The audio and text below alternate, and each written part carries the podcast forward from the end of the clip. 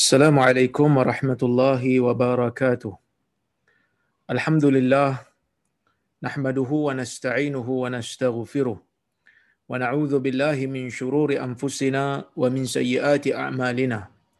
من يهده الله فلا مضل له ومن يضلله فلا هادي له. أشهد أن لا إله إلا الله وحده لا شريك له وأشهد أن محمدا عبده ورسوله.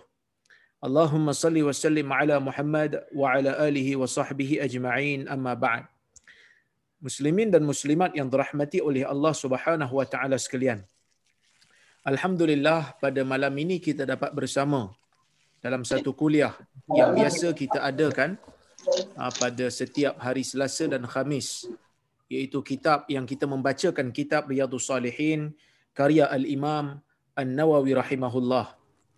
Tuan-tuan dan puan-puan yang rahmati Allah Subhanahu wa taala sekalian, insya-Allah pada hari ini kita akan bermula dengan hadis yang kedua di dalam bab al-amri bil ma'ruf wan nahyi 'anil munkar.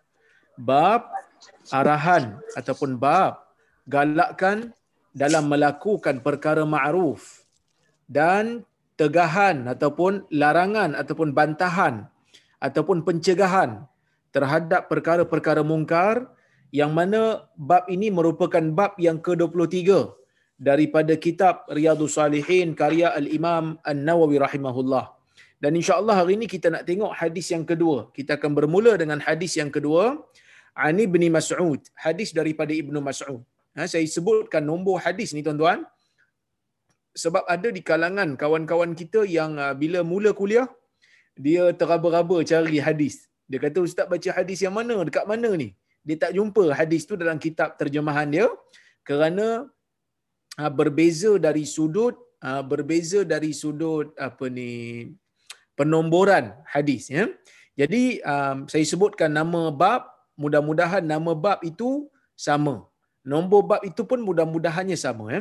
Baik. Daripada Ibnu Mas'ud radhiyallahu anhu kata Ibnu kata Imam nawawi rahimahullah الثاني an ابن Mas'ud radhiyallahu anhu anna Rasulullah sallallahu alaihi wasallam qala" ما من نبي بعثه الله في أمة قبلي إلا كان له من أمته حواريون وأصحاب يأخذون بسنته ويقتدون بأمره. ثم إنها تخلف من بعدهم خلوف يقولون ما لا يفعلون ويفعلون ما لا يؤمرون. فمن جاهدهم بيده فهو مؤمن ومن جاهدهم بقلبه فهو مؤمن. ومن جاهدهم بلسانه فهو مؤمن وليس وراء ذلك من imani حبة khardal. Yang bermaksud hadis yang kedua hadis yang kedua ni hadis yang kedua dalam bab al-amru bil ma'ruf wa nahyu 'anil munkar ya hadis yang kedua. Katanya daripada ibni mas'ud radhiyallahu anhu ibnu mas'ud nama sebenarnya Abdullah Ibnu Mas'ud Abu Abdurrahman digelar dengan gelaran Abu Abdurrahman dalam kuliah-kuliah yang lepas telah pun saya ceritakan biografi dia. Yang mana dia mengatakan sesungguhnya Rasulullah sallallahu alaihi wasallam bersabda Ma min nabiyyin ba'athahu Allah fi ummatin qabli. Tidak ada seorang nabi pun yang Allah azza wa jal hantar dia ataupun utuskan dia dalam satu umat sebelum daripada aku. Maksud Nabi sallallahu alaihi wasallam nak sebutkan eh, Nabi sallallahu alaihi wasallam nak sebutkan di dalam hadis ini ha, tidak ada seorang nabi pun yang Allah azza wa jal utuskan dia sebelum daripada zaman Nabi Muhammad sallallahu alaihi wasallam illa kana lahu min ummatihi hawariyun wa ashab melainkan Allah azza wa jal akan menjadikan daripada kalangan umat Nabi ni hawariyun wa ashab pembantu dan sahabat-sahabat. Maksudnya Nabi sallallahu alaihi wasallam nak bagi tahu dekat kita semua bahawasanya sebelum daripada zaman kita ni telah ada nabi-nabi dan rasul-rasul yang Allah Azza wa Jal telah utuskan kepada umat-umat sebelum kita. Membawa wahyu membawa syariat membawa hukum hakam. Yang mana ulama ahli sunnah wal jamaah telah bersepakat mengatakan nabi daripada awal sehinggalah kepada Nabi Muhammad sallallahu alaihi wasallam kesemua mereka membawa akidah yang sama. Kesemua mereka membawa tauhid kesemua mereka mengarahkan umat mereka untuk menyembah Allah semata-mata tidak mensyirikkan Allah dengan sesuatu. Mungkin dari sudut syariah itu ada perbezaan. Mungkin dari sudut hukum hakam itu ada perbezaan. Tetapi dari sudut akidah semua nabi membawa akidah yang sama. Semua nabi mengajarkan kepada umatnya ajaran tauhid ha, kerana ajaran tauhid ini tidak berubah daripada masa ke semasa kerana perkara yang berkaitan dengan akidah ialah perkara yang berkaitan dengan ghaib perkara yang berkaitan dengan Allah sifat-sifat Allah yang berkaitan dengan malaikat, berkaitan dengan sifat-sifat malaikat, yang berkaitan dengan hari akhirat, yang berkaitan dengan syurga dan neraka, yang mana benda-benda ni semua tidak berubah daripada zaman dulu sehinggalah zaman sekarang. Tuan-tuan dan puan-puan yang dirahmati oleh Allah Subhanahu wa taala sekalian, Nabi juga memberitahu kepada kita bahawasanya ah, bagi setiap nabi-nabi yang Allah Azza wa Jalla utuskan sebelum daripada kita ni ah, mereka ini mempunyai pembantu mereka ini mempunyai sahabat. Ah, mereka ini mempunyai teman yang rapat. Kerana Nabi sallallahu alaihi wasallam nak memberikan satu isyarat kepada kita bahawasanya di dalam perjalanan dakwah seseorang nabi tidak mungkin dia akan dapat melakukan segala-galanya sendirian. Secara sunnatullah ha, secara tabiatnya ataupun secara adatnya setiap nabi ini akan ada pembantu daripada kalangan umatnya yang menjadi sahabatnya dan menjadi pembantunya oleh kerana itu kita melihat ha, Nabi Muhammad sallallahu alaihi wasallam di dalam peristiwa hijrah Nabi membawa Abu Bakar. Walaupun iman Abu Bakar itu tidaklah setinggi iman Nabi, tidaklah boleh menandingi iman Nabi.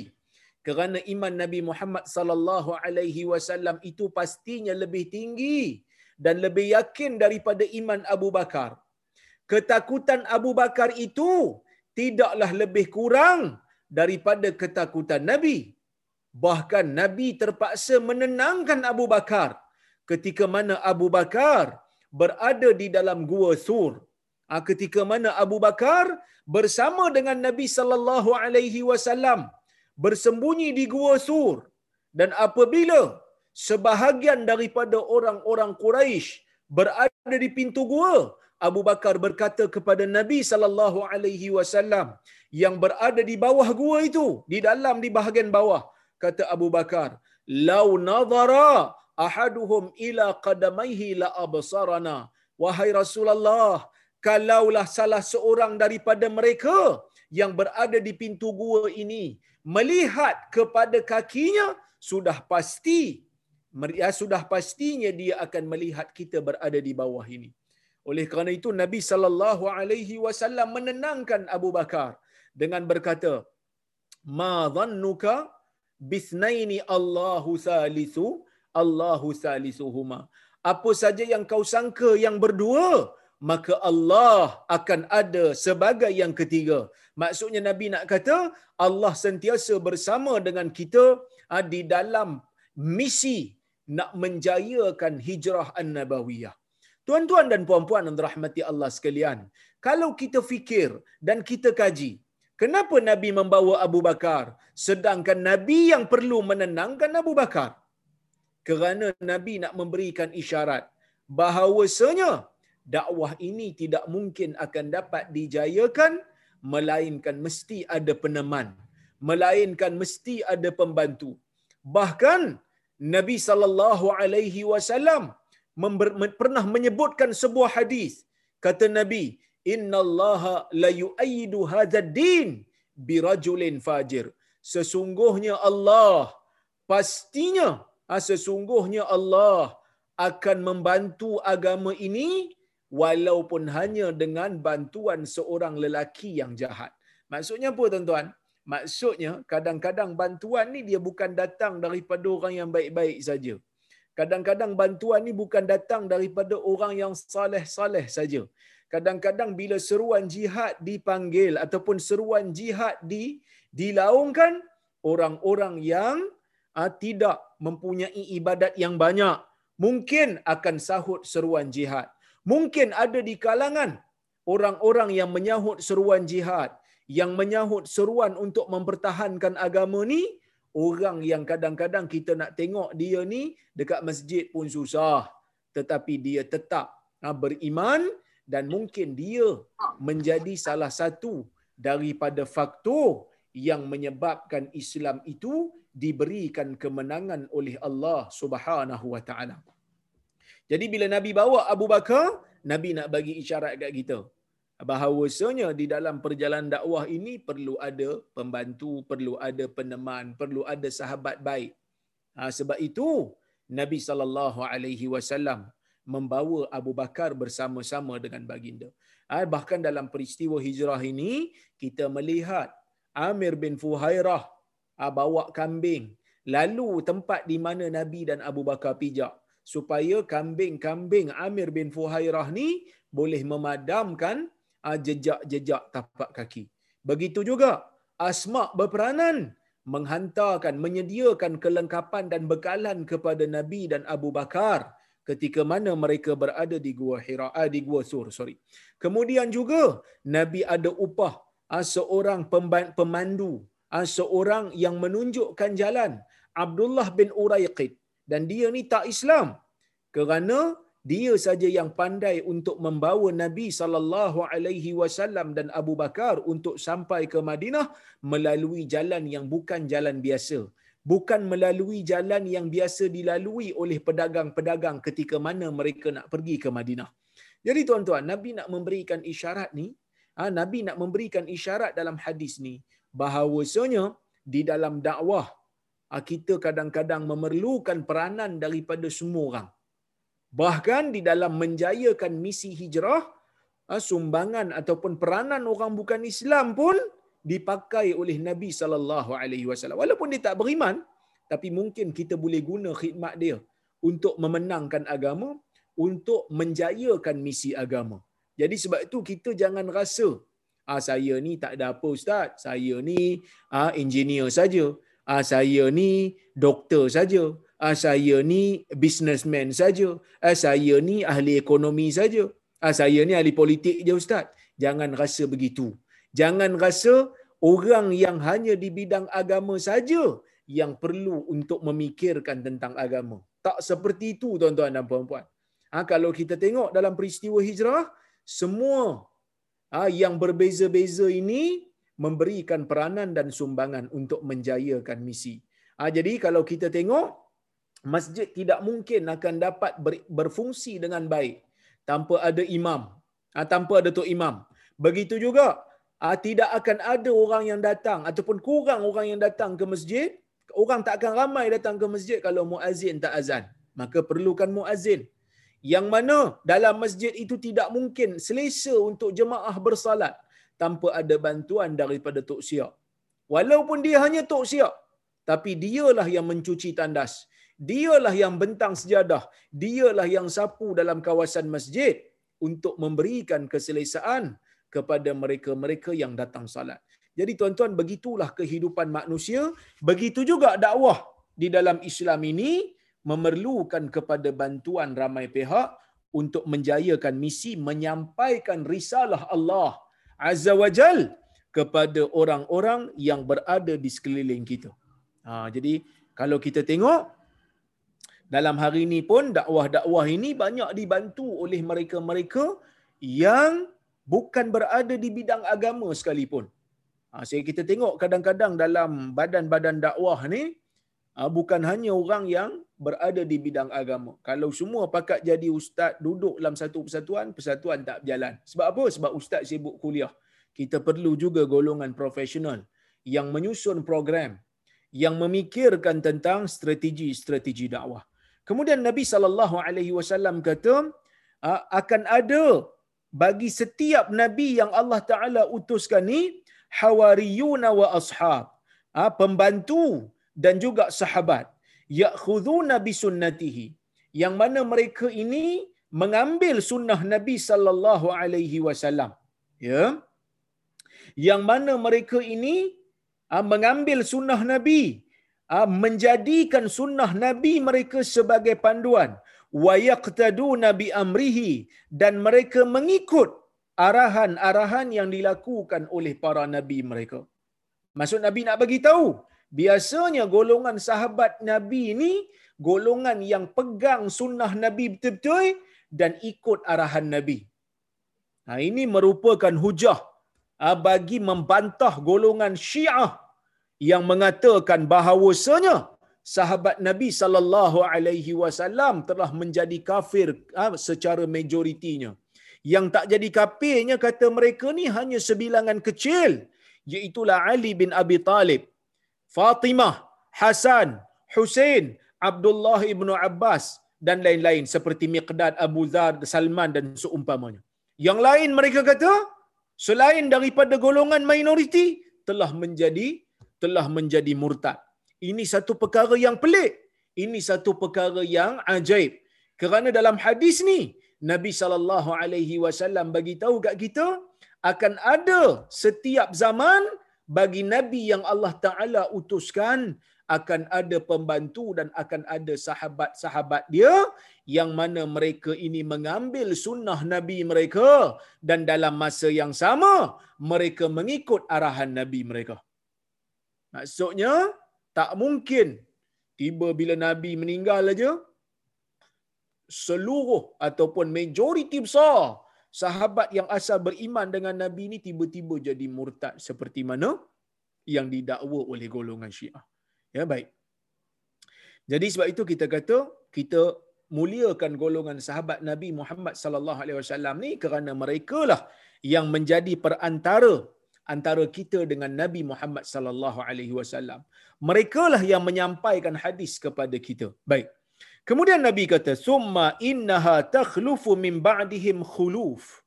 Kemudian ha, kemudian Nabi kata muncul selepas daripada mereka, yakni selepas daripada kemunculan golongan-golongan yang membantu Nabi, selepas daripada kemunculan golongan-golongan yang menjadi sahabat Nabi muncul satu golongan yang mana kata Nabi yaquluna ma la yaf'alun. Mereka ni bercakap benda yang mereka tak buat. Wa yaf'aluna ma la yu'marun. Dan mereka melakukan perkara yang mereka tidak disuruh untuk melakukannya.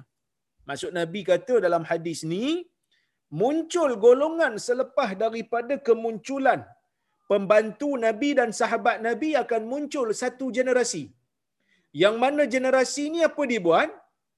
Generasi ini mereka sebut benda yang mereka tak buat. Dan mereka buat benda yang mereka tak disuruh untuk buat. Maksudnya mereka ni dari sudut percakapan tak serupa bikin dari sudut perbuatan tak buat benda-benda yang baik yang ditunjukkan oleh nabi yang diutuskan oleh Allah sebelum daripada kemunculan mereka. Ha, mereka tak ikut jalan para sahabat nabi mereka. Mereka tak ikut jalan yang dirintis oleh nabi mereka. Ha, kita ni tuan-tuan, agama Islam ni Allah Taala muliakan. Akan ada satu golongan walaupun sedikit di kalangan umat ni yang akan berada di atas kebenaran. Yang mana Nabi SAW sebut dalam hadis, la tazalu ta'ifatum min ummati zahirina 'alal haq. Ah sentiasa akan ada satu kumpulan kecil daripada kalangan umat aku yang terzahir yang menzahirkan diri mereka di atas kebenaran. Maksudnya agama ni Allah Taala pelihara. Syariat Nabi Muhammad ni Allah Taala pelihara yang mana syariat ni tidak akan mampu untuk diselewengkan oleh siapa saja.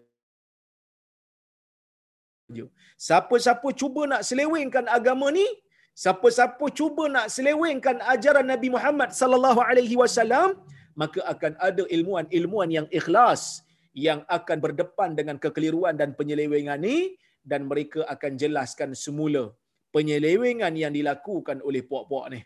Sebab itu kalau kita tengok tuan-tuan di dalam universiti banyak tesis-tesis, ha, banyak tesis-tesis ha, sarjana ataupun PhD yang ditulis untuk menjawab syubuhat, untuk menjawab kekeliruan yang telah diberikan ataupun yang dihamburkan oleh mereka-mereka yang cuba untuk merosakkan ajaran agama ni.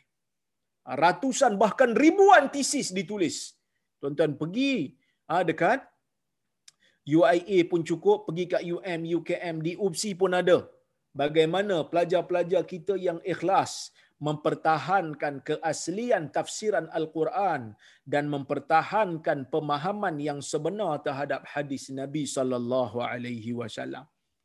Tapi golongan yang nak merosakkan agama ni, golongan yang buat benda yang tak disuruh ni tetap ada. Kenapa mereka ada? Kalau kita tengok kat sini, mereka yang jauh daripada zaman Nabi sallallahu alaihi wasallam akan ada golongan ni, akan muncul golongan ni. Ha, yang mana kalau kita tengok di zaman Nabi Muhammad sallallahu alaihi wasallam pun golongan yang baru ha, bersama dengan Nabi. Golongan yang dekat zamannya dengan Nabi seperti golongan sahabat seperti golongan tabi'i seperti golongan tabi' tabi'i mereka ni lebih ha, baik pegangan agama berbanding yang datang kemudian. Kerana apa tuan-tuan bukan kerana faktor semata bukan kerana faktor masa semata-mata Bukan kerana dia lahir dulu, maka dia bagus lagi pada kita. Tidak semestinya itu. Tetapi yang menjadikan zaman mereka itu, iaitu zaman sahabat lebih baik daripada kita, ialah dari sudut ilmu, penghayatan dan usaha. Yang mana golongan sahabat ni, ilmu mereka terhadap agama lebih tinggi daripada ilmu orang yang datang zaman kemudian. Dari sudut rambang, dari sudut rawaknya begitu in general begitu, general speaking. Ha, golongan sahabat punya ilmu oleh kerana mereka rapat dengan Nabi, ha, se, ha, golongan sahabat secara kolektif, ilmu mereka lebih banyak daripada yang datang kemudian-kemudian daripada mereka. Jadi kalau kita ni nak melawan golongan yang nak mengubah agama, nak lawan golongan ahli-ahli bidah, nak lawan golongan-golongan yang memesongkan tafsiran agama, tidak ada jalan lain kita kena ada ilmu. Kita kena belajar, kena kaji. Kalau tak, kita akan terbebas, ah, ter, terlemas dan kita akan terjerumus. Yang mana kadang-kadang tuan-tuan, ah, syubuhat-syubuhat, kekeliruan yang mereka timbulkan ni bukan senang untuk kita jawab. Ah, kadang-kadang sukar untuk kita jawab. Baik. Jadi mereka ni ambil sunnah Nabi, uh, sorry, mereka ni uh, sebut benda yang mereka tak buat dari sudut sembang kemah. Tapi mereka tak buat pun apa yang mereka sembang. Bahkan apa yang mereka buat tak sama seperti mana yang mereka yang mereka sebut. Ya, dan mereka buat benda yang mereka tak disuruh. Nabi sallallahu alaihi wasallam mengatakan, "Faman jahadahum biyadihi fahuwa mu'min." Sesiapa yang membantah mereka, sesiapa yang berlawan dengan mereka, cuba untuk meluruskan kekeliruan mereka, berdepan dengan mereka maka dia adalah orang yang beriman. Wa man jahadahum biqalbih fahuwa mu'min. Sesiapa yang membantah mereka sesiapa yang usaha untuk patahkan usaha mereka maka dia juga adalah orang mukmin wa man jahadahum bilisanihi fahuwa mu'min sesiapa yang membantah mereka dengan lidahnya dia juga dianggap sebagai orang mukmin Lidahnya ni maksudnya dia bangkang dengan lidah, dia bangkang dengan perkataan. Tangan dia bangkang dengan ah, dia bangkang dengan kuasa. Dia bangkang dengan tenaga. Dia bangkang dengan tulisan atau apa saja yang perlukan tenaga. Ataupun dia bangkang dengan dia bangkang dengan jiwanya. Walaisa wara'a dzalika minal imanu habbatu khardal. Dan tidak ada lagi di belakang daripada itu ha, iman walaupun hanya sebesar sebesar biji, biji sawi. Jadi tuan-tuan dan puan-puan yang Allah sekalian. Ya, kalau kita tengok kat sini tuan-tuan, Nabi sallallahu alaihi wasallam mengisyaratkan seperti mana yang saya sebut tadi, yang pertama kepentingan sahabat, kepentingan pembantu dalam dakwah itu pertama. Yang kedua, akan muncul golongan yang jahil. Golongan yang jauh daripada petunjuk wahyu, mereka ini akan muncul dan buat pandai. Mereka ini akan sembang kemah. Ah, mereka ini akan buat benda yang tak disuruh oleh Nabi. Benda yang tak disuruh oleh Nabi ini termasuklah benda-benda yang berkaitan dengan maksiat ataupun benda-benda yang berkaitan dengan bid'ah di dalam agama. Apa saja yang mereka buat tak disuruh oleh agama. Apa dia? Maksiatlah. Syarak tak suruh kita buat maksiat dan juga bid'ah di dalam agama. Jadi Nabi sallallahu alaihi wasallam mengisyaratkan kita kena berilmu untuk menjauhkan diri kita daripada buat benda ni. Kemudian tuan-tuan, Nabi sallallahu alaihi wasallam mengisyaratkan benda ha, mengisyaratkan perkara yang yang ketiga iaitu orang yang ada di zaman manusia bercakap sembang kemah dan buat benda maksiat dan bid'ah ni perlu bantah mereka. Perlu nyatakan kesesatan mereka. Perlu nyatakan kekufuran mereka. Untuk menjadikan diri kita mukmin, kita perlu untuk berusaha. Kita perlu untuk beramal dan amalan untuk membantah perkara-perkara yang salah, perkara-perkara yang mungkar ialah dengan mencegah perkara yang mungkar. Ah, dalam ada ah, apa ni orang kata sekadar kemampuan kita iaitu yang pertama dengan tangan yang kedua dengan lidah yang ketiga dengan jiwa.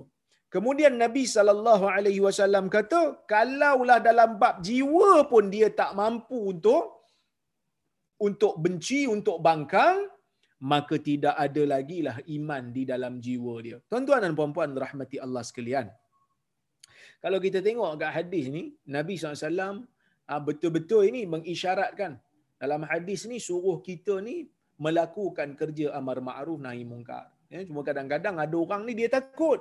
Bila suruh buat kerja amar ma'ruf nahi mungkar dia kata, "Ustaz, saya tak pandai, ustaz. Saya ni tak ada ilmu, ustaz. Ilmu ada pun sikit-sikit je." Pertama tuan-tuan, nak jadi orang yang buat kerja amar ma'ruf nahi mungkar ni dia tak syarat mesti orang tu berilmu tahap gaban. Ha, itu zaman budak-budak saya punya bahasa lah. Bukanlah mesti seseorang yang nak kerja amar ma'ruf nahi mungkar ni bukanlah mesti dia ni ha, menjadi orang yang paling pandai sekali. Kalau macam tu tak ada siapa yang sanggup nak buat kerja ni sebab semua orang rasa dia tak cukup lagi kepandaian. Jadi tak syarat. Begitu juga tuan-tuan, dalam hadis ni Nabi kata di antara sebab celaan yang diberikan kepada golongan yang datang kemudian daripada zaman pembantu dan sahabat Nabi ini ialah orang yang buat benda yang tak disuruh. Yang ni clear. Tetapi Nabi kata juga, mereka cakap benda yang mereka tak buat. Bahkan di dalam Al-Quran, Allah Subhanahu Wa Taala menyebutkan, ha, kalau tuan-tuan baca surah As-Saf, Allah Ta'ala kata kabura maqtan indallahi an taqulu ma la taf'alun. Besarlah kemurkaan di sisi Allah apabila kamu bercakap sesuatu perkara yang kamu tak lakukan. Dalam ayat Al-Quran yang lain, dalam suratul Baqarah, Allah Subhanahu wa taala menyebutkan, "Atamuruna an-nasa bil birri wa tansawna anfusakum wa antum tatluna al-kitab? Afala ta'qilun?" Ta adakah kamu menyuruh orang melakukan kebaikan? Sedangkan kamu lupa pada diri kamu sendiri dalam keadaan kamu membaca Alkitab. Kamu baca kitab yang diturunkan oleh Allah. Afala taqilun? Adakah kamu tidak berakal? Maka Allah azza wajal di dalam ayat ni mencela golongan-golongan yang suruh orang buat benda baik tapi dalam masa yang sama dia tak buat benda tu. Bahkan di dalam hadis yang lain, di dalam hadis Al-Imam Al-Bukhari meriwayatkan sebuah hadis. Kata Nabi, yuja'u birajulin yawmal qiyamah fayulqa fin nar. Fatandaliqu aqtabuhu fayaduru kama yadurul himaru hawla al-hima. فيجتمع فيجتمع عليه أهل النار. فقالوا يا فلان ما لك ألست تأمرنا بالمعروف وتنهانا عن المنكر؟ قال بلى كنت آمركم بالمعروف ولم آت به. و كنت آمركم بالمعروف ولم آتيه.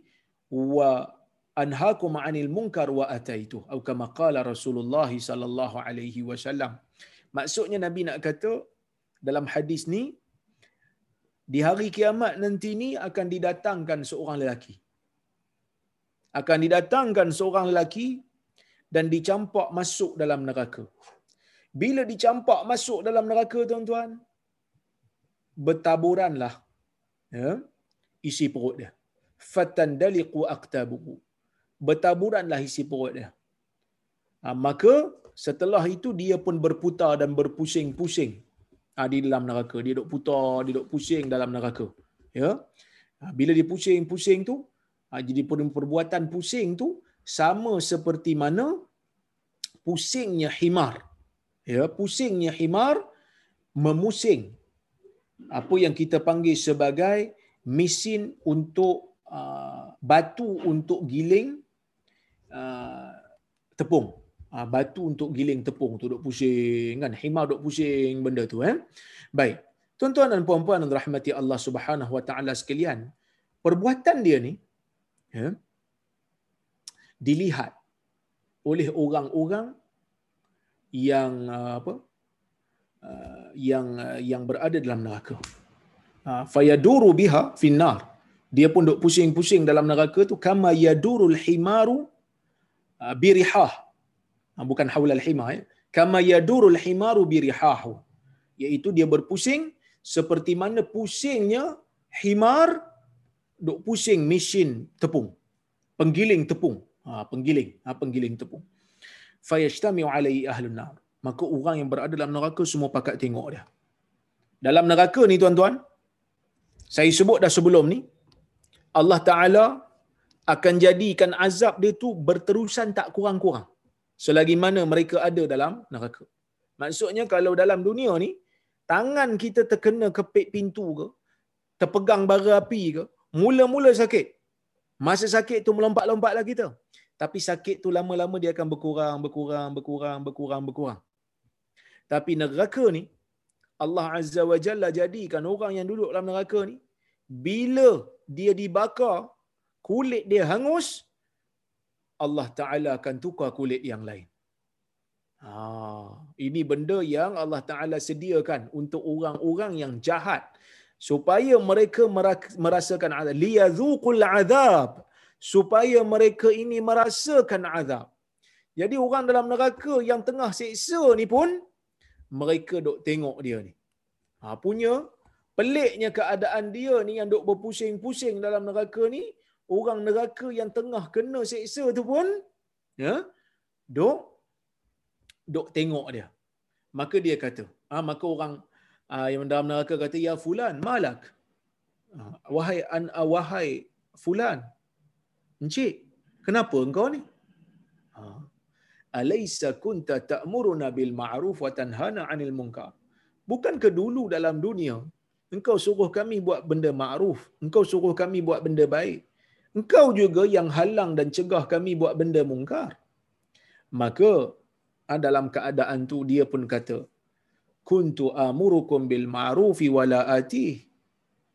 Dulu memang aku suruh kamu buat benda ma'ruf tapi aku tak buat pun.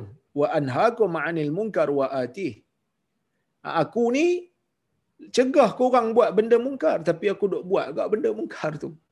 Jadi tuan-tuan dan puan-puan yang rahmati Allah sekalian, kalau kita tengok dalam hadis ni seolah-olah macam hadis ni nak bagi tahu kat kita tentang bahayanya orang yang cakap tak serupa bikin ni. Jadi mungkin ada di kalangan kita yang merasakan, ish, tak payahlah ustaz. Tak payahlah kot duk buat kerja amar makruf nahi mungkar ni sebab kalau saya ni jenis tak baik, saya buat kerja tu, saya buat ajak orang buat benda baik, saya tak buat pun. Saya duk cegah buat benda mungkar, saya ni pun banyak kekurangan juga. Jadi tak payahlah saya terlibat dalam kerja amar makruf nahi mungkar. Sebab ha, kalau saya buat pun nanti saya jadi macam orang tu. Ha, mungkin cerita yang Nabi cerita tu mungkin. Ha, mungkin orang yang saya kenal juga yang terlibat dalam kerja-kerja dakwah. Ha, dia cakap macam tu. Tuan-tuan dan puan-puan rahmati Allah sekalian. Saya sebutkan bahawasanya kerja amar ma'ruf dan nahi mungkar ni adalah fardu kifayah. Kalau semua orang tinggal, kalau semua orang berfikiran yang sama macam orang ni tadi, yang nak tinggalkan kerja amar ma'ruf nahi mungkar ni, maka berdosa seluruh umat. Bahkan kerja amar ma'ruf nahi mungkar ni boleh jadi fardu ain. Bila? Bila maksiat berlaku depan mata dia, tak ada orang lain nak tegur melainkan dia. Dia kena cegah. Ataupun berlaku mungkar di kawasan dia tak ada siapa yang mampu untuk lakukan pencegahan terhadap mungkar melainkan dia. Ya. Maka tuan-tuan dan puan-puan rahmati Allah sekalian, yang dimaksudkan oleh hadis ini bukan dia ni diazab bukan sebab dia cakap tak serupa bikin saja. Dia diazab seperti mana kata Al-Imam Al-Qurtubi ha, ketika mana di dalam tafsirnya Al-Jami' fi ahkamil Quran. Dia mengatakan bahawasanya orang ni ataupun Allah Azza wa Jal dia Allah Taala mencela golongan yang cakap tak serupa bikin ni bukan sebab cakap tu tetapi sebab tak serupa bikin. Maksudnya sekadar ajak orang buat benda baik itu bagus. Cegah orang buat benda mungkar itu bagus. Tetapi tak cukup benda yang bagus ni untuk melepaskan kita daripada azab kalau kita juga dok buat benda yang mungkar, dok tinggal benda yang ma'ruf. Ajak aja orang buat, tapi kita tak buat. Ajak aja orang untuk tinggal maksiat, tapi kita dok buat maksiat berguni-guni. Maka dia akan di azab oleh Allah Azza wa Jal disebabkan perbuatan dia. Bukan disebabkan ajakan dia kepada benda baik ataupun pencegahan dia kepada benda mungkar. Boleh faham ya? Saya sebut benda ni supaya orang ni dia tak rasa reluctant nak buat kerja amar makruf nahi mungkar kerana kerja amar makruf nahi mungkar ni benda yang baik. Tapi dalam masa yang sama kita perbaiki diri. Ya, tuan-tuan dan puan-puan rahmati Allah sekalian. Bila dalam hadis yang kuliah yang lepas dan kuliah yang ni Nabi mengisyaratkan bahawasanya cegah dengan perkataan, cegah dengan tenaga, kuasa, dan cegah dengan jiwa merupakan tanda-tanda adanya iman. Kemudian Nabi kata, "Wadzalika adhaful iman." Cegah dengan jiwa itulah selemah-lemah iman. Dan Nabi kata, tidak ada lagi selepas daripada itu iman walaupun sebesar biji sawi. Maknanya apa tuan-tuan? Maknanya di sini para ulama mengatakan antara pandangan ulama ialah orang mukmin ni kalau dia tak mampu nak cegah dengan kuasa dia dengan tenaga dia ataupun dia tak mampu nak cegah dengan lidah dia paling kurang dia kena cegah dengan jiwanya. Macam mana nak cegah dengan jiwa? Adakah jiwa tu kata cegah? Kita tak suka dalam hati. Tengok orang buat maksiat eh dia ni buat maksiat pula kita kata. Eh bencinya aku dalam hati. Nak sebut takut dia pukul kita. Kan?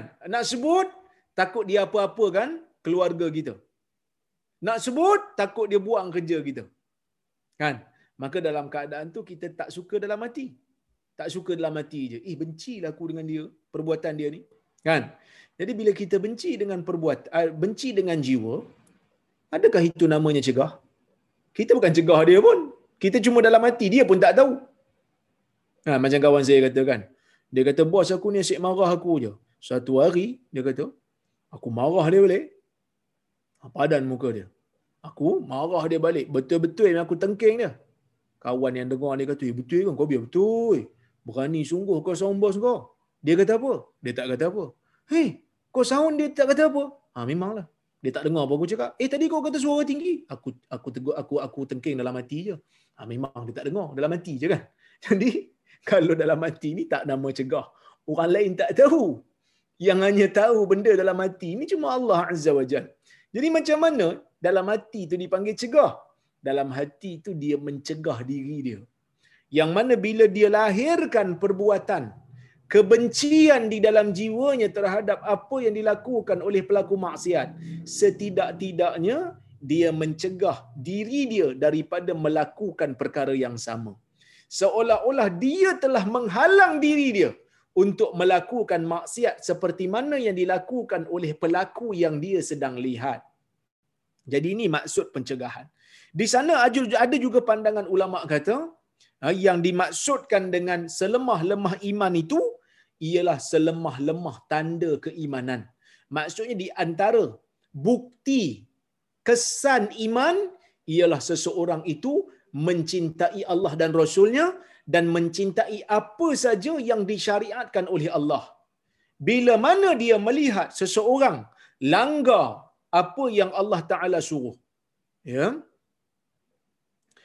uh, melanggar apa yang Nabi suruh, bila ada perasaan benci dalam jiwanya menunjukkan iman tu masih ada tapi kalau dia tetap suka dia tetap suka dengan perlakuan maksiat maka dalam keadaan tu tuan-tuan dan puan-puan dan rahmati Allah sekalian ah, dalam keadaan tu ia akan menyebabkan ah, ia akan menyebabkan seseorang itu ah, terlepas daripada ikatan iman.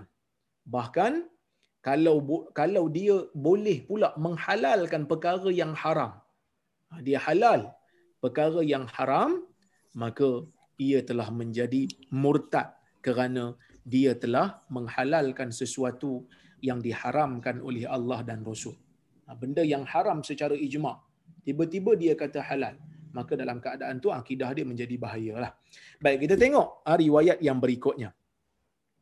As-salis kata Imam Nawawi rahimahullah hadis yang ketiga As-salis an Abil Walid Ubadah ibni Samit radhiyallahu anhu قال بايعنا رسول الله صلى الله عليه وسلم على السمع والطاعة في العسر واليسر والمنشط والمكره وعلى أثرة علينا وألا وعلى ألا ننازع الأمر أهله إلا أن تروا كفرا بواحا عندكم من الله تعالى فيه البرهان وعلى أن نقول بالحق أينما كنا. la nakhafu fillahi law matalaim muttafaqun alaih yang bermaksud hadis riwayat Bukhari dan Muslim ya. Baik. Yang hadis yang ketiga daripada Abu Walid Ubadah ibn Samit radhiyallahu anhu. Ah, Ubadah bin Samit ni ah, salah seorang daripada ah, golongan Ansar. Sahabat Nabi sallallahu alaihi wasallam yang Nabi sallallahu alaihi wasallam perakukan lantikan dia terhadap menjadi naqib menjadi pemimpin kepada orang Ansar dalam perjanjian Aqabah. Ubadah ibn Samit dia kata kami melakukan perjanjian dengan Rasulullah sallallahu alaihi wasallam untuk kami mendengar segala arahan Nabi wa ta'ah dan untuk kami mentaati arahan Nabi. Fil usri wal yusri. Dalam keadaan kami sukar, dalam keadaan kami susah dan dalam keadaan kami senang. Maksudnya, ah, golongan sahabat, sebahagian ulama mengatakan perjanjian ini berlaku pada perjanjian Aqabah di mana Nabi sallallahu alaihi wasallam bersama dengan orang-orang Ansar berada di Aqabah di Mina melakukan perjanjian yang mana mereka berjanji dengan Nabi sallallahu alaihi wasallam untuk mentaati Nabi dalam setiap keadaan. Sama ada dalam keadaan mereka uh, susah dan juga dalam dalam keadaan mereka senang. Kenapa kena taat kepada Nabi? Kerana Nabi adalah Rasulullah. Ati'ullah wa ati'ur Rasul. Taatlah kamu kepada Allah dan taatlah kamu kepada Rasul. Taat kepada Rasul ialah dengan kita mendengar dan kita patuh terhadap arahan yang diberikan. Ah, kita tunduk, kita lakukan perkara-perkara yang disampaikan oleh Nabi sallallahu alaihi wasallam daripada kita ah, ah, kepada kita. Fil usri wal yusri, dalam keadaan kita susah dan dalam keadaan kita senang. wal mansyat wal makrah dalam keadaan mereka sedang bertenaga bersemangat dan juga dalam keadaan terpaksa taat kepada rasul tuan-tuan dan puan-puan rahmati Allah sekalian ah, benda ni dibuktikan oleh golongan ansar ketika mana ah, orang ansar ni menerima tetamu-tetamu mereka daripada puak muhajirin dulu saya dah cerita dah dalam kuliah kita di mana pengorbanan golongan ansar ini ah, bukan satu pengorbanan yang kita senang-senang je boleh tiru. Tak. Tak semudah itu tuan-tuan. Yang mana golongan ansar ini digelar ansar oleh kerana mereka ini telah memberikan segala-galanya untuk agama. Maka layaklah mereka tu digelar ansar. Apa ansar? Pembantu. Ansarlah pembantu. Kerana golongan ansar memang benar-benar membantu dakwah Nabi sallallahu alaihi wasallam membantu muhajirin bukan hanya sekadar membantu muhajirin mereka juga mendahulukan kepentingan orang-orang lain terhadap diri mereka sendiri kita dah tengok dalam peristiwa hijrah bagaimana orang ansar sanggup untuk mempersaudarakan dirinya dengan orang muhajirin. Kita melihat bagaimana orang ansar sanggup untuk menyerahkan pemerintahan negaranya ah, kepada orang muhajirin. Iaitulah Nabi Muhammad sallallahu alaihi wasallam dilantik oleh orang Ansar sebagai pemimpin negara mereka setelah Nabi berhijrah. Begitu juga mereka setuju untuk melantik Abu Bakar menjadi khalifah. Walaupun di kalangan orang Ansar itu ada pemimpin seperti Sa'ad bin Ubadah ada pemimpin mereka tetapi mereka tetap bersetuju untuk melantik Abu Bakar apabila dicalonkan oleh Umar untuk menjadi pengganti Nabi. Begitu juga setelah Abu Bakar tak ada, mereka lantik Umar. Juga golongan muhajirin. Ha, maka setelah itu datang golongan Ali, uh, sorry, Osman, datang Osman, Osman juga daripada puak muhajirin, datang Ali, Ali juga daripada puak muhajirin. Jadi tuan-tuan, ini pengorbanan besar Ansar. Begitu juga tuan-tuan, dalam peristiwa ha, pembahagian harta rampasan setelah berlakunya peperangan Hunain. Nabi sallallahu alaihi wasallam memberikan harta-harta yang mereka yang orang Islam dapat kepada orang-orang yang orang-orang yang baru masuk Islam pada ketika itu. Maka orang Ansar pada ketika pada ketika itu pada mulanya rasa kecil hati. Tapi akhirnya setelah dipujuk oleh Nabi sallallahu alaihi wasallam. Nah, mula-mula memang orang Ansar tak puas hatilah bila dia orang tak dapat pemberian harta tu dapat kat orang muallaf maka Nabi SAW pujuk mereka. Nabi kata ah, laqad balagatni wajdatun wajadtumuha antum alayya min ajli lu'aatin ta'allaftu biha qauman liyuslimu wa wakaltukum ila islamikum. Telah sampai kepada aku berita yang kamu marah kepada aku wahai ansar disebabkan oleh kerana habuan-habuan dunia.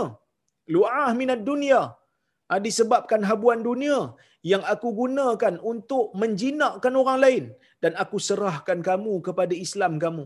Kerana aku tahu kamu Islam. Aku tak beri pada harta pada kamu kerana aku tahu kalau aku tak bagi kamu kekal sebagai Islam. Maka Nabi sallallahu alaihi wasallam bertanya kepada orang Ansar.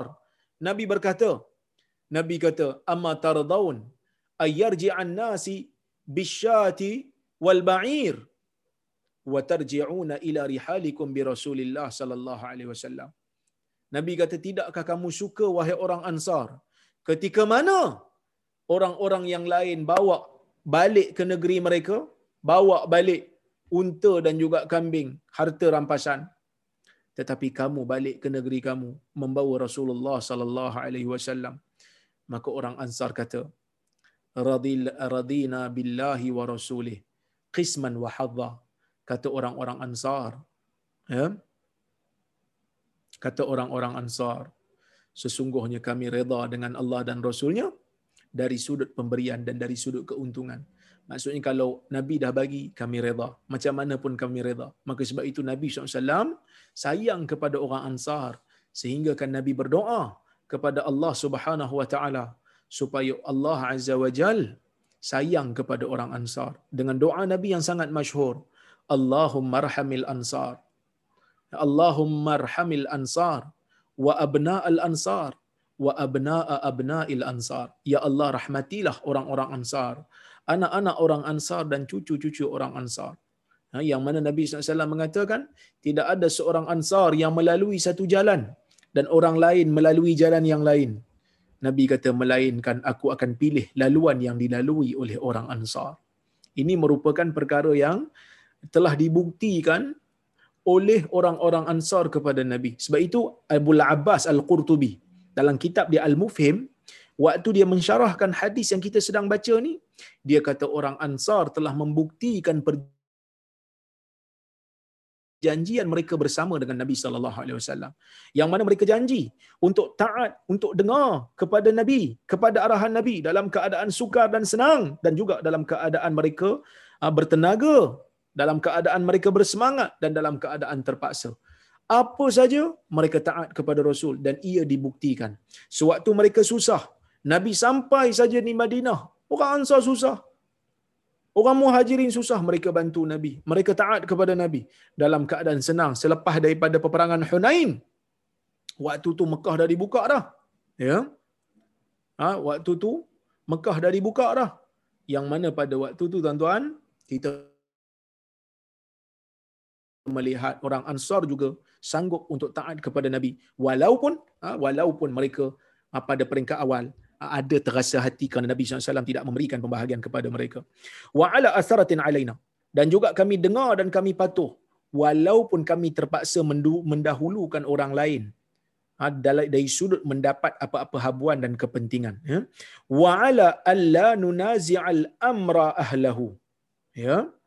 Dan kami juga berjanji kepada Nabi supaya kami ini la nunazi' yang mana kami ini tidak akan uh, me, apa kita panggil mencabut urusan pemerintahan ini bagi mereka-mereka yang telah memegangnya dan layak mereka memegangnya. Illa antarau kufran bawaha. Kecuali jika ya kecuali jika kamu semua melihat kekufuran yang nyata di sisi kamu daripada Allah yang mana kamu ada bukti padanya kalau kamu ada bukti yang menunjukkan kekufuran pemimpin pada masa itu, maka kamu boleh untuk menjatuhkannya. Tetapi kalau tidak, dia masih muslim umpamanya, maka tidak dibenarkan untuk kamu ya, tidak dibenarkan untuk kamu uh, melawan mengangkat senjata melawan pemerintah orang Islam. Selagi mana dia muslim ya. Wa ala an naqula bil haqq aina ma kunna. Dan kami juga berjanji dengan Nabi sallallahu alaihi wasallam untuk kami bercakap dengan kebenaran di mana saja kami berada. Nak cakap tentang benda yang benar, nak cakap dengan benda yang betul dalam keadaan biasa mungkin mudah. Tetapi nak cakap benda yang betul dalam keadaan kita ada kepentingan. Kalau cakap benda yang betul, ya, kalau cakap benda yang betul kita rugi, kita hilang dunia. Dan pada waktu tu tuan-tuan dan puan-puan rahmati Allah sekalian, kita tengoklah iman kita beri apa ni iman kita ni kuat ke tidak untuk menganjurkan kita bercakap benar eh? baik. La nakhafu fillahi lawmata laim dan kami tidak takut kepada kepada celaan orang yang mencela apabila kami melakukan sesuatu itu kerana Allah Subhanahu wa taala. Jadi Syekh Mustafa Bura di dalam kitab ni dia kata afad al hadis al hadda ala sam'i wa ta'ah li wulati al umuri minal muslimin fi ghairi ma'siyah. Hadis ini menyeru orang-orang Islam untuk dengar dan taat kepada pemimpin orang-orang Islam ha, dalam perkara yang bukan maksiat. Ha, kalau dia suruh kita buat maksiat, tak adalah ketaatan kita kepada dia. Kalau dia suruh kita buat benda maksiat, ha, yang ni tak wajib taat lagi lah. La ta'ata li makhluqin fi ma'siyatil khaliq. Itu yang pertama. Dia juga mengatakan, Samratat ta'ah fi jami'i ma zukira fil hadis اجتماع ثمرة الطاعة في جميع ما ذكر في الحديث اجتماع كلمة المسلمين ونبذ الخلاف ونبذ الخلاف في صفوفهم di antara faedah ketaatan kepada pemimpin dalam perkara yang disebutkan di dalam hadis ini taat kepada rasul taat kepada pemimpin dan juga apa ni bercakap benar tak takut kepada celaan orang melainkan takut pada Allah. Semua ni akan menjadikan kita ni di antara faedahnya ialah ijtima'u kalimatil muslimin. Bersatunya kalimah orang Islam. Bersatunya ha, perpaduan orang Islam ni jadi sama, jadi bersepakat. Ya? Wa nabdhul khilaf fi sufi dan membuang perbezaan di dalam ha, barisan-barisan orang Islam. Dan yang ketiga, adamu munaza'ati wulatil umur illa idza zahara minhum munkar muhaqqaq fihi mukhalafah lima bada'i lima badi'il Islam. Kita tidak mencabut ketaatan kepada pemimpin orang Islam kecuali jika zahir daripada mereka itu kemungkaran yang jelas yang bercanggah ya dengan apa ni prinsip-prinsip umum Islam. Maka pada masa itu wajib kita membantah mereka dan membantu kebenaran. Maksudnya kalau pemimpin buat satu benda yang salah, pemimpin buat satu benda yang mungkar, kita sebagai orang Islam boleh bantah. Ini yang berlaku di zaman ah, di zaman golongan salafus saleh yang mana mereka membantah pemimpin-pemimpin yang telah melakukan kesalahan, melakukan kemungkaran ah, di zaman mereka. Mereka tak takut. Ah, yang mana kita pun sama sebagai rakyat yang beragama Islam, kalau kita berani menegur pemimpin, maka pemimpin akan menjadi pemimpin yang baik. Dia perlu ada check and balance. Dia perlu ada semak dan imbang. Barulah kerajaan orang Islam menjadi kerajaan yang yang kita panggil sebagai kerajaan yang beraccountability, berintegriti. Ha, kalau kita tengok, ha, Alhamdulillah, ha, negara orang Islam yang baiklah antara yang baik. Ha, kita tengok, um, walaupun ada beberapa polisi dia yang orang mungkin tak setuju, tapi saya tengok ada juga kebaikan apa yang dibuat oleh Erdogan di, di Turki, yang mana dia betul-betul uh, perform uh, dalam pentadbiran dia, yang mana dia tak fokus sangat kepada uh, kita panggil slogan. Kita kadang-kadang slogan je lebih kan. Ha, kerja tak buat pun. Ataupun uh, slogan je lebih. Tapi apa pun tak ada. Pencapaian tak ada. Tapi Erdogan ni dia tak pentingkan sangat uh, lambang ataupun uh, slogan. Dia lebih pentingkan pencapaian. Dia lebih pentingkan isi. Ha, jadi sebab itu, di zaman orang tak apa nak faham tentang hukum hakam agama ni, saya lebih suka kalau kita bercakap tentang pentadbiran Islam ataupun pemerintahan Islam ni lebihkan cakap tentang benda yang orang boleh tertarik. Seperti contohnya, kita bercakap tentang isu keadilan, isu kesaksamaan, isu kedaulatan undang-undang, isu Islam memperjuangkan integriti dan accountability. Ha, benda-benda ni akan menjadikan orang-orang ha, akan ber, ber, ber, ber, ber, apa ni mempunyai keyakinan kepada Islam. Begitu juga uh, no one is uh, no one is above the law. Tidak ada sesiapa pun yang berada di atas undang-undang. Dalam Islam semua akan dihukum kalau buat uh, buat kesalahan. Kalaupun dia pemimpin. Maka bila kita bercakap dengan benda-benda ni, walaupun orang tak tahu tentang hudud dan seumpamanya orang tahu Islam bila dia memerintah dia nakkan keamanan dia nakkan kestabilan. Dia nakkan keadilan itu sampai kepada rakyat. Dia nakkan pembelaan kepada orang miskin. Sebab itu Abu Bakar Umar ketika mana dia naik menjadi pemimpin antara ucap tama dia adalah membela orang-orang yang lemah. Membela orang-orang miskin. Minta supaya rakyat memberi teguran kepada mereka jika mereka tersalah. Ini kerajaan Islam yang kita harapkan ini kerajaan yang sepatutnya uh, ambil uh, kerajaan orang Islam hari ini ambil perhatian. Bukan dok cerita pasal benda-benda yang kadang-kadang orang boleh jadi keliru. Ha, cerita benda-benda yang orang boleh jadi keliru. Contohnya, kalau kita naik, kita nak potong tangan mencuri. Umpamanya, kan? Betul lah, tu memang hukum Allah. Tapi dia akan memberikan satu konotasi kepada orang yang tak faham ni. Eh, kerajaan Islam ni kerja saya nak potong tangan je ke? Itu hukum Allah, kita tak nafi. Tetapi cara penceritaan itu, sepatutnya kita kata bila kita angkat saja, jadi saja pemimpin, kita nak supaya harta rakyat tidak dicuri. Kita nak perjuangkan supaya orang-orang miskin diberikan hak. Kita nak supaya mereka yang mencuri diberikan hukuman sewajarnya seperti mana yang disebut oleh Allah dan Rasulnya. Ha, jadi benda-benda macam ni kalau kita uh, promote, promosi dengan cara yang betul, insya Allah Islam tu akan nampak indah ah, bukan Islam yang lebih dilihat oleh orang sebagai menghukum, sebagai judgmental dan seumpamanya. Jadi benda-benda ni perlu di, diperhatikan oleh mereka-mereka yang berada di dalam bidang politik. Kemudian, hurmatul khuruj ala wulatil umur wa qitaluhum ya, wa qitaluhum bil ijma' wa in kanu fasaqah lianna fil khuruj alaihim mafsadah a'zam min fisqihim fayartakibu akhaf fayurtakabu akhaf dararain ha, tidak dibenarkan untuk kita keluar membantah uh, apa ni melawan pemerintah dengan senjata merangi mereka dengan senjata secara ijma walaupun mereka itu dari sudut uh, dari sudut diri mereka tidak saleh walaupun mereka tu pada diri mereka jahat uh, tetapi tak boleh angkat senjata nak lawan mereka, lawan ikut saluran yang betul. Nak turunkan mereka ikut tuan saluran yang betul. Ha, kerana apa? Kerana kalau kita lawan dengan senjata, mereka akan lawan kita balik, akan berlaku pertumpahan yang besar. Ya? Ha, ber, apa ni um, pertumpahan darah yang besar sama orang Islam maka dalam keadaan tu akan berlaku kacau bilau. Baik. Kemudian yang berikutnya qad yata'arradul mu'min li'anat wa shiddah bisabab i'lan kalimatil haqq wa hadha yaj'alu amalahu min a'zamil jihad madama la yakhafu illa Allah ta'ala. Kadang-kadang orang Islam ni bila bercakap benda betul. Sebab itu dia kata kami janji dengan Nabi akan bercakap benda betul di mana pun kami berada dan kami tak takut melainkan takut hanya kepada kepada Allah. Apa maksudnya tuan-tuan?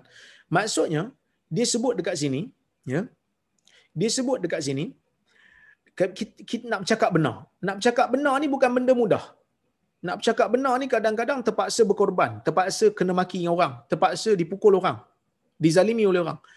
Tapi kalau dia dah berani bercakap benar, maka dia berani juga untuk uh, menanggung apa saja uh, cubaan, cabaran, kesakitan disebabkan oleh kerana dia bercakap benar. Dan dia tak takut pada sesiapa kerana dia buat benda ni kerana Allah Azza wa Jalla. Wallahu subhanahu wa ta'ala a'lam. Jadi saya kira cukuplah sekadar tu untuk hari ini. Ha, dua hadis insya-Allah Moga-moga ada manfaat untuk diri kita bersama. Baik. Kita tengok kalau-kalau ada soalan.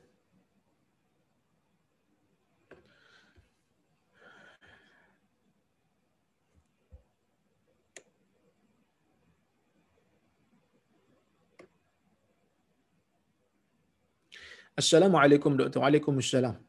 Saya tanya bagi pihak rakan. Dia tanya betul ke tidak? Kalau kita masuk masjid, ada halakah ilmu telah dalam proses, tengah dalam proses. Dia tanya, lepas salat tahiyatul masjid, lebih baik ke kita join halakah? Kalau tak join berdosa tak? Memanglah lagi bagus ambil ilmu dari duduk saja dalam masjid tunggu waktu. Tapi soalan dia ni adakah wajib untuk join halakah tu? Terima kasih. Okey. Saya jawab dulu. Waalaikumsalam. Pertama sekali, menuntut ilmu ni satu benda yang sangat dituntut. Tetapi ilmu ni ada ilmu yang kita panggil sebagai ilmu fardu ain dan ada ilmu yang kita panggil sebagai ilmu fardu kifayah. Jadi ilmu ni dituntut bila Allah Taala tidak meletakkan waktu yang tertentu. Apa ni fardu kifayah kalau orang lain buat maka kita uh, di, tidak dibebankan lagi. Kalau kita buat orang lain tidak dibebankan lagi. Kebanyakan ilmu-ilmu yang ada di dalam dunia ini adalah ilmu fardu kifayah. Apa itu ilmu fardu kifayah? Selain daripada fardu ain. Ilmu fardu ain, ilmu yang diperlukan oleh kita untuk buat benda-benda wajib pada diri kita. Ilmu tentang salat, ilmu tentang zakat dan seumpamanya. Jadi kalau dia uh, kuliah tu mengajar tentang ilmu yang kita berkaitan dengan fardu ain kita, maka kita wajiblah untuk hadir. Tetapi adakah hadir pada waktu tu menjadi wajib ataupun hadir pada waktu lain? Tengoklah kalau kalau dia sebut benda yang kita tak tahu menyebabkan ibadat kita tak sah, maka kita wajib hadir pada waktu tu. Tapi kalau kita dengar dia cerita tentang kuliah yang umum saja, nasihat yang umum. Kuliah tentang contohnya akhlak yang baik. Kuliah berkaitan dengan uh, adab dan akhlak umpamanya kan. Benda-benda yang bukan fardu ain bagi kita tetapi ia benda-benda yang berkaitan dengan fadail, maka sunat untuk kita duduk bahkan digalakkan sangat Ha, kerana Nabi sallallahu alaihi wasallam menjanjikan kelebihan yang banyak kepada mereka yang duduk di dalam majlis ilmu antaranya adalah malaikat akan ha, mengembangkan sayap kepada orang yang berada dalam majlis ilmu dan malaikat ya akan beristighfar kepada Allah. Ha, malaikat akan berdoa kepada Allah kepada orang yang berada dalam majlis zikir antaranya majlis ilmu lah dan Allah azza wajal mengampunkan orang yang ada dalam majlis ilmu ni. Tapi kalau dia tak duduk dalam keadaan ilmu tu bukan fardu ain bagi dia maka tidaklah menjadi kewajipan untuk dia duduk eh? Wallahu a'lam.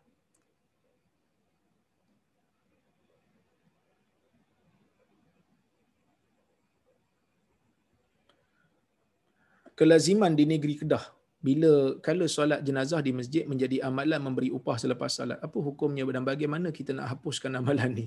Persoalannya saya pun hairan mengapa majlis agama negeri Kedah atau mufti negeri tidak menghalang perbuatan ambil upah untuk solat? Apa yang boleh kita buat untuk memberhentikan amalan ni dan apa hukumnya memberi orang upah? Dia um, kalau sekadar memberikan upah uh, kepada orang yang salat tanpa ada pemahaman sebelum ataupun persepakatan sebelum. Lepas tu dia saja nak bagi, itu tak ada masalah. Tetapi bila telah menjadi budaya, sehingga kan orang yang salat itu akan mengharapkan duit. Ha, yang ni problem kerana dia menafikan ikhlas. Ha, sebab itu tuan-tuan, antaranya Ibn Abdul Ais Al-Hanafi, ha, dia juga ada membicarakan tentang perbuatan orang-orang zaman dulu yang membaca Al-Quran untuk mayat tetapi membaca itu dengan mengharapkan pahala. Kalau dia baca dengan mengha- uh, sorry dia baca uh, dia baca tu dengan mengharapkan upah duniawi. Kalau dia baca dengan mengharapkan upah duniawi, kata dia, bagaimana boleh jadi ikhlas? Sedangkan dia baca tu nakkan habuan dunia. Bila tak ada ikhlas, maka tidak ada pahala. Bila tak ada pahala, apa yang perlu dikirim? Sama juga macam isu ni. Kalau dia sampai kepada tahap tak dapat duit tu akan menyebabkan dia akan masa muka dia tak ikhlas ataupun dia solat jenazah tu semata-mata kerana nak duit yang ni budaya ni adalah budaya yang tak baik perlu dihilangkan. Macam nak buat kita jangan buat dululah. Kita kena ubah ya. Ha, bab pejabat agama semua tu jauh lah lagi. Nah, nak jadi mufti kita ni pun jauh lagi lah ya. Baik.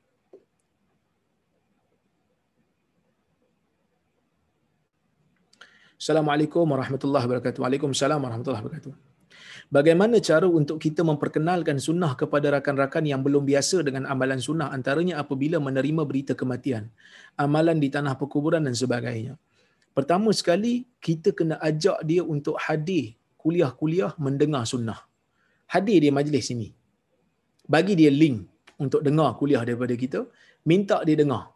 Dua tiga kali pun tak apa. Dan kita minta apa apa perasaan dia. Apa yang dia rasa. Insya-Allah tuan-tuan. Kerana sunnah ni nur, sunnah ni wahyu. Bukan saya kata, bukan saya punya, bukan ustaz lain punya, tetapi dia adalah wahyu daripada Allah yang dituturkan oleh Nabi Muhammad sallallahu alaihi wasallam, yang disampaikan oleh Nabi Muhammad sallallahu alaihi wasallam. Jadi kalau dia dah biasa mendengar sunnah, dia dah biasa mengamalkan sunnah, dia akan rasa nikmat. Ha, dia akan rasa nikmat. Jadi tuan-tuan dan puan-puan yang rahmati Allah sekalian, um, bagi saya di antara caranya adalah dengan kita ajak dia untuk hadir ke majlis kita. Majlis ustaz-ustaz sunnah kita. Bagi dia buku-buku yang berkaitan dengan sunnah, minta dia baca. Dan yang terakhir, minta dia berfikir. Setelah kita bagi dia ilmu-ilmu ni, suruh dia fikir. Yang ni sunnah Nabi. Yang ni amalan Melayu. Ni Nabi kata Allah suka, ni Melayu kata bagus mana lebih meyakinkan. Kalau dia kata Nabi punya lagi bagus, dia dah fikir dah. Tapi kalau dia kata Melayu punya lah bagus, kerana Melayu kata baik, habis itu kita tanya, yang Rasul punya macam mana? Kalau buat yang Melayu punya, Rasul punya akan terlepas. Kan? Ha, jadi kita kan amalan tak banyak, kita kan umur pendek, jadi dalam keadaan tu kita kena buatlah apa yang Nabi suruh. Kan? Jadi dalam keadaan tu tuan-tuan dan puan-puan rahmati Allah sekalian, saya mengatakan uh, suruh dia berfikir. Kerana bila kita suruh dia berfikir, insya-Allah lama kelamaan dia akan rasa apa yang diamalkan uh, oleh masyarakat Melayu itu perlu diubah. Bukan semuanya, tetapi sebahagiannya perlu diubah untuk selari dengan apa yang ditunjukkan, yang disebutkan, yang diajar oleh Nabi Muhammad sallallahu alaihi wasallam. Jadi tuan-tuan dan puan-puan, cukuplah sekadar